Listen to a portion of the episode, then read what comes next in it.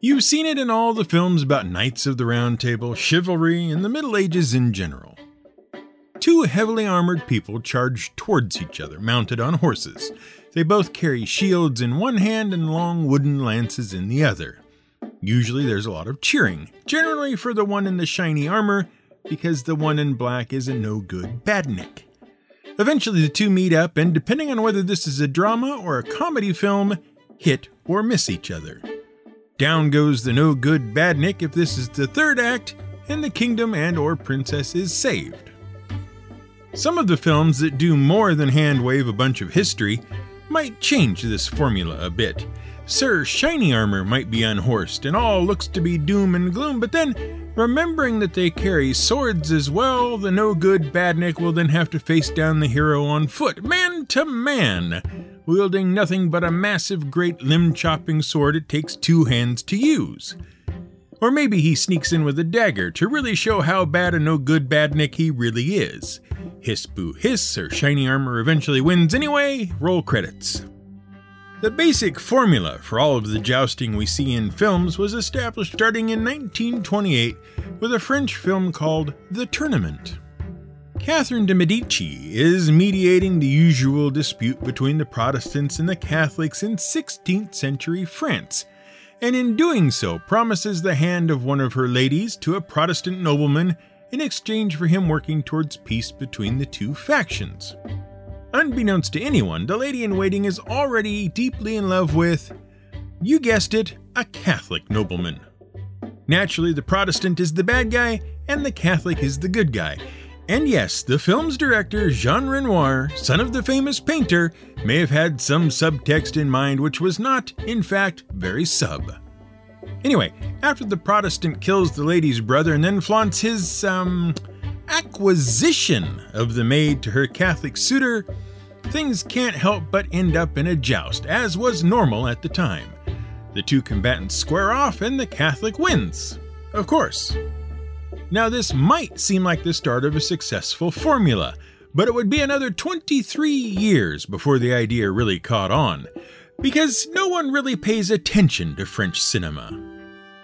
In 1952, Ivanhoe, starring Robert and Elizabeth Taylor, would appear. In 1953, Knights of the Round Table with Robert Taylor and Ava Gardner hit screens. And in 1954, Prince Valiant, starring someone who was not Robert Taylor, Robert Wagner, and Janet Leigh, opened to audiences around the world. By then, the damage had been done. Suddenly, all the jousting and knights fighting and whatnot was just like we described two men in single combat trying to murder each other with big sticks while somehow riding horses. Good stuff, a whole lot of fun to watch, even better to incorporate into your game. Very exciting! And also completely wrong. This is GM Word of the Week, and I'm Fiddleback. The first of the several problems with the popular image of jousting has to do with its origins. There's a tendency to think that this was just a thing your basic medieval knight did, perhaps out of some sense of gamesmanship and non violent dispute resolution. Those old chivalrous knights just kind of came up with it as a way to entertain themselves while waiting for the next season of Who Wants to Be a Crusader to start. In fact, what we think of as jousting actually was just a small part of a much larger series of games called a hastilude, which comes from the Latin for lance games. Jousting was just one of the many games played and fell into a class of games known as martial games, that is, games intended to demonstrate and improve those arts of fighting necessary for combat. When we started out to write this episode, we thought it would be pretty easy to just go in, explain what jousting was all about, how the knights started out using it as practice for war, then gradually developed it into a martial game, and then finally into a sort of performance for the benefit of the local king and queen. That would have been sufficient for our purposes.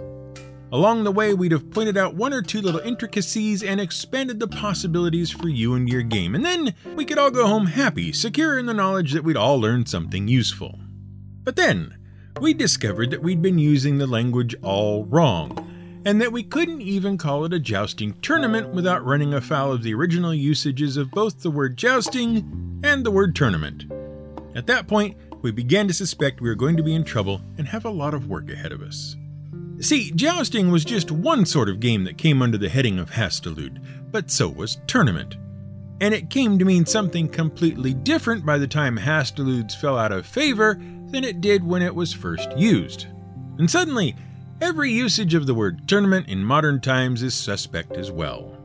Here's your problem, and we really are handing it off to you, because our heads are already turning, which was sort of what tournament meant to turn. It came from Latin by way of Old French in the 12th century and finally ended up in English by the 1300s. As used by the French, it referred to jousting, or, as it was sometimes called, tilting. So, to say a jousting tournament was to say a jousting jousting. You see? The word joust itself came from the word joster, which meant approach or meet. Over time, the word tournament came to refer to all kinds of martial events, let's say, as carried out by knights, while the word joust came to mean a duel between two knights instead. But, and here is where things start getting kind of fuzzy in the historical distance. It might have been that the original tournaments were less a regulated series of sporting encounters between individuals than they were an open melee with everyone pitching in at once. The whole idea of the tournament seems to date back to ancient Rome, where great battles were more or less, mostly less, accurately recreated, or in many cases just made up to watch people fight. Part of the tournament, then, was, as the Romans had done in their loose reenactments, the chasing back and forth of one side by the other until a general melee combat was joined by all and sundry. Sure, some of what we think of as jousting might have occurred, but it was incidental to the general mock combat as a whole, and it wasn't just knight on knight action. Remember that cavalry wasn't really meant to go against cavalry. It was developed as a way to rapidly close the distance between melee troops and ranged combatants before they could fill everyone on the opposing side with pointy sticks, and to rapidly attack foot soldiers before they had time to form up and react, generally with pointy sticks of their own. As a knight, you didn't really want to go up against another knight in combat. You were both so heavily armed and armored that the ensuing conflict would make both of you much less effective at dealing with all the rest of the enemy who wasn't knights, as you ate up time and energy fighting each other. For every knight you took down, you could have been getting rid of a dozen or so of the regular infantry or more. Mostly what the jousting in the tournaments was for was to reenact heavy cavalry charges against less mobile unmounted troops with the idea of breaking up or preventing their formations. So the phrase jousting tournament contains two mutually opposed ideas. On the one hand, a man to man joust, and on the other, a mass combat with many participants. You can begin to see why it gets confusing. Have you ever seen a film where the school bully, surrounded by his sycophantic followers, and so very full of himself, prevents the geeky kid from passing through a doorway by standing in the middle of it and demanding that the poor tortured kid fight his way through? We're willing to bet you never suspected that the bully was engaging in yet another highly chivalrous martial game, the pas d'armes, or passage of arms. The passage of arms involved a knight and a bunch of his friends finding a convenient, well traveled spot and basically blocking it up until some self imposed requirement was met. The idea being that no one could pass their location until such time as they had either fought with the knight, being a knight themselves, or admitted their cowardice, or, in fact, been a woman. If you were a knight without weapons or horse in your immediate vicinity, these would happily be loaned to you for the duration of combat. If you elected not to fight, you had to leave a token behind, say your spurs, to indicate your cowardice for all to see. If you were of the unescorted lady persuasion, you would be required to leave a glove or scarf behind which, subsequently being rescued by the next victorious knight, would be returned to you at a later date. One famous account out of thousands tells the story of 15th century Spanish knight Suero de Quinones, who, along with ten of his best buddies, held up passage on the bridge into Santiago de Compostela for an entire month in the summer of 1434. Naturally, right in the middle of prime pilgrimage season. The road normally saw the passage of thousands of pilgrims from all over Europe, and each time a knight came along, Suero would challenge him to a duel, a practice he and his friends vowed to keep up until they broke 300 lances. Yours or theirs, it didn't matter. By the end of the month, the eleven knights had fought 166 battles, and were so badly wounded they declared victory and went home. Thus, earning Suero and his knights a place in history, a published account of their time at the bridge, and a mention in Don Quixote. Not bad for a bully looking for a fight. Other Hastiludes included melee and bohard, in which participants would simulate mounted cavalry combat, a quintain in which each person involved, knight or not, would charge at a series of targets with their lance, either with or without horse, and something no one knows the actual rules to called tuppenaire, that involved combatants attempting to strike each other three times. The first to deliver three blows in each of three duels involved was declared the winner. And it turns out, we all really misunderstand the goal of jousting and how it was done. What little is known about the tuppenaire sort of illustrates that point. Once you understand how jousting was meant to be conducted, the tuppenaire sounds a lot like jousting light, or speed jousting if you prefer. Probably some sort of medieval X game meant to get more jousts per unit of time than the traditional method. By the traditional method, we of course mean jousting as it was practiced from the 11th to 14th centuries pretty much throughout Europe. As we mentioned, the whole point of jousting was originally to practice for war. However, this practice gradually evolved into a game in which two combatants would ride at each other and have a duel. While the lance is very large and impressive and certainly gave some people ideas, it wasn't a requirement of the original jousting game. The riders could just as easily decide to attack each other with pikes or swords or maces or whatever else they had to hand. Some jousts might start with a lance, but once the distance was closed, switch to swords. There weren't multiple passes, it seems, just the one, with the fighting breaking down into close combat once the two fighters met. And there was very little that was nice about the whole thing. The point of a joust during this period was to incapacitate one of the riders and then take all their stuff, horses included, and maybe collect a ransom while they were at it.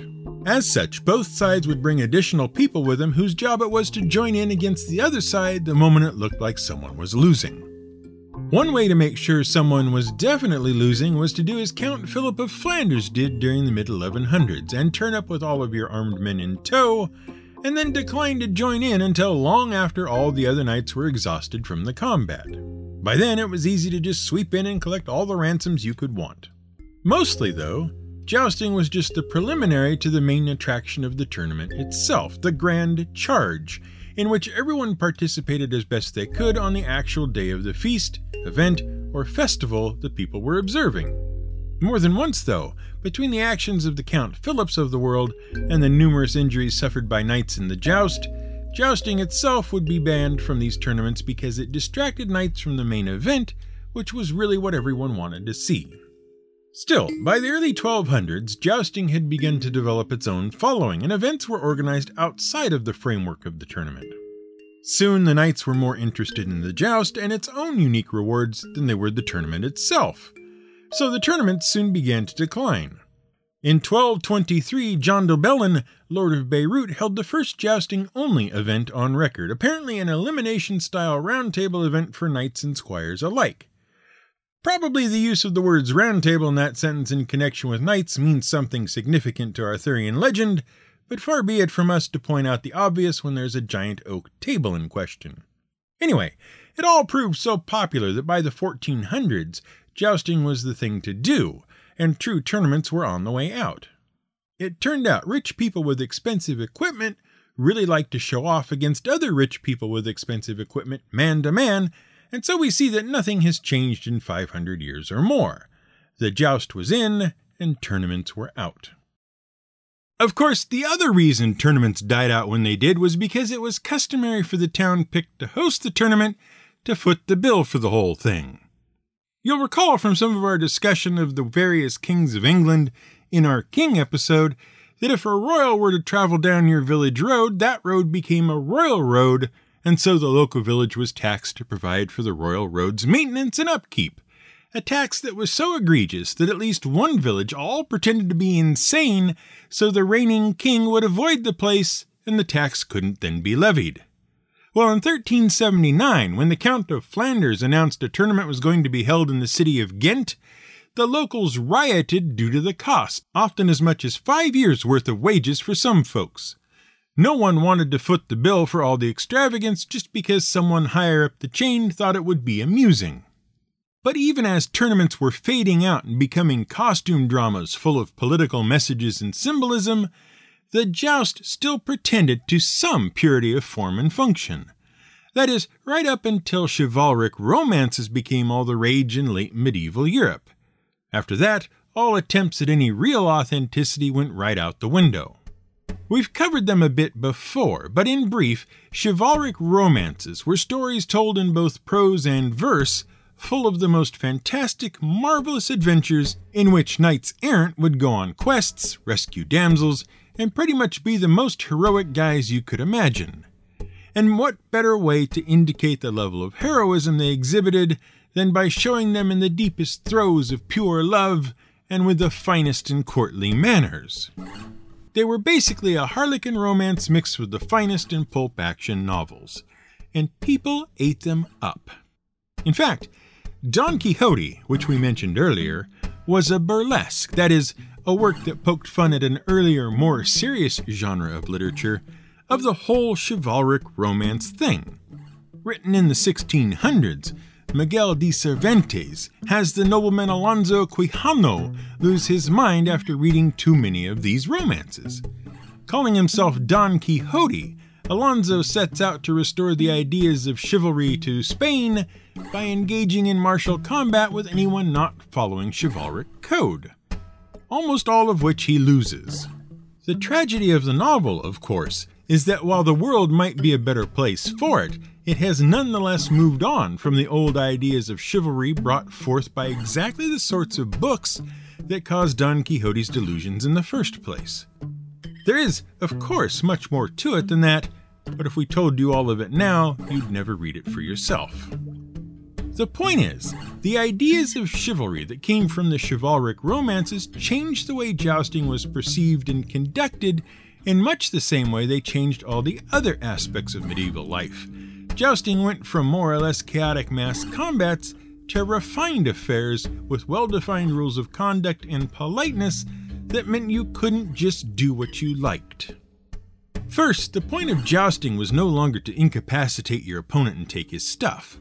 The lance tips were blunted, and the intent of the charge was now to either break your opponent's lance, shield, or armor, or failing those, to unhorse him. It was much more exciting to hear the clash of arms and armor and see the splintering of the lance than it was just to break bones. It just wasn't spectacular enough. Besides, the presence of actual blood tended to upset people. Of course, it wasn't okay to be too good either. A knight wasn't supposed to take advantage of his opponent's weakness and spent a great deal of time during the actual joust trying to work out how to appear to be fighting against the odds, even if his opponent was clearly at a great disadvantage by reason of, say, having a broken arm, since this appeared more honorable. Fortunately, things rarely got that bad. If you were in that bad a state, it was expected that in the name of honor, you would yield to the dominant fighter. Combats were no longer expected to be lethal, as not only did this reduce manpower and a knight's ability to raise an army when the king called, it really brought the mood of the festivities down. Sparing your opponent's life had nothing to do with being the good guy, it was just part of the rules. Pretty soon, every castle worth its salt had its own jousting arena or list, usually at least a roped off area for the combat to occur but often including banners or walls to keep the horses separate as they approached each other. The actual combat was broken down into at least three rounds of three encounters with various named weapons, the traditional joust with lance being just one of them. You can now see how the taponnaire was intended to speed things up. Most importantly, though, through all this combat, it was seen as dishonorable to actually wound your opponent. That's right, Swing away with these lances and swords and daggers and things, but don't you dare injure anyone. Not even a little, not even if you were already fighting over something else. The English in 1380 were on campaign in France yet again, As they advanced into the region of Beauce in northern France, a challenge was sent out from a nearby castle. A squire from Beauce, a gentleman of tried courage who had advanced himself by his own merit, without any assistance from others, came to the barriers and cried out to the English, Is there among you any gentleman who, for the love of his lady, is willing to try with me some feat of arms?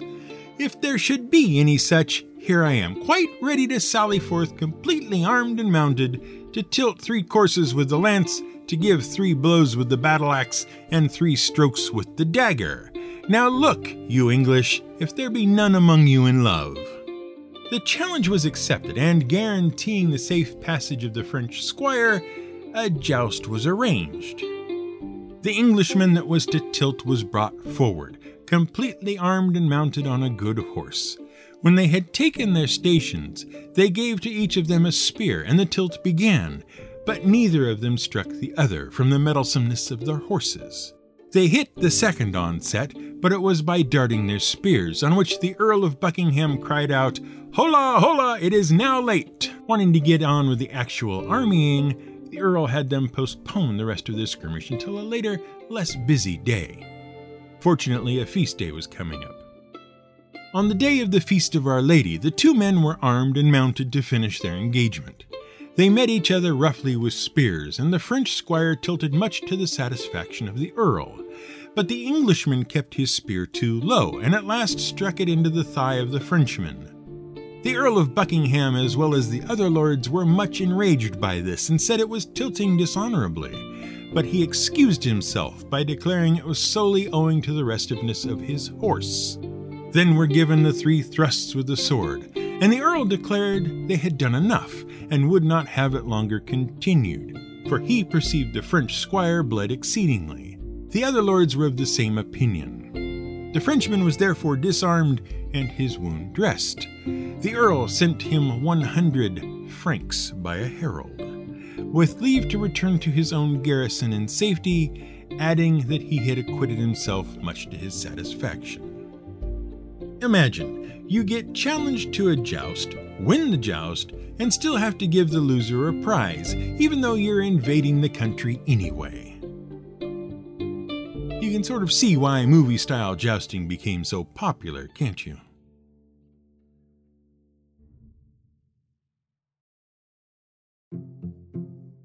You've been listening to GM Word of the Week, for which we thank you. July has been a busy little month, hasn't it? Of course, we're grateful to our sponsors as well. Sponsors like all the people who have joined our Patreon and help make the show possible, because with them, we don't need any other sponsors. Which is nice for you, because we aren't telling you about personal grooming devices right now. Also, on our short list of people to thank for helping the show are the folks who bought some of our merchandise, like stickers and coasters and whatnots. We're happy you found a way to contribute as well.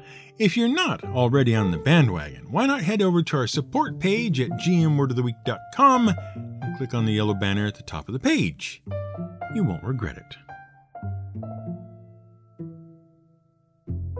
This episode was researched, written, and produced by Brian Casey, who wonders if the armless, legless Black Knight was really just trying to preserve his honor after all. Music was provided by Blue Dot Sessions, makers of fine tunes for the masses.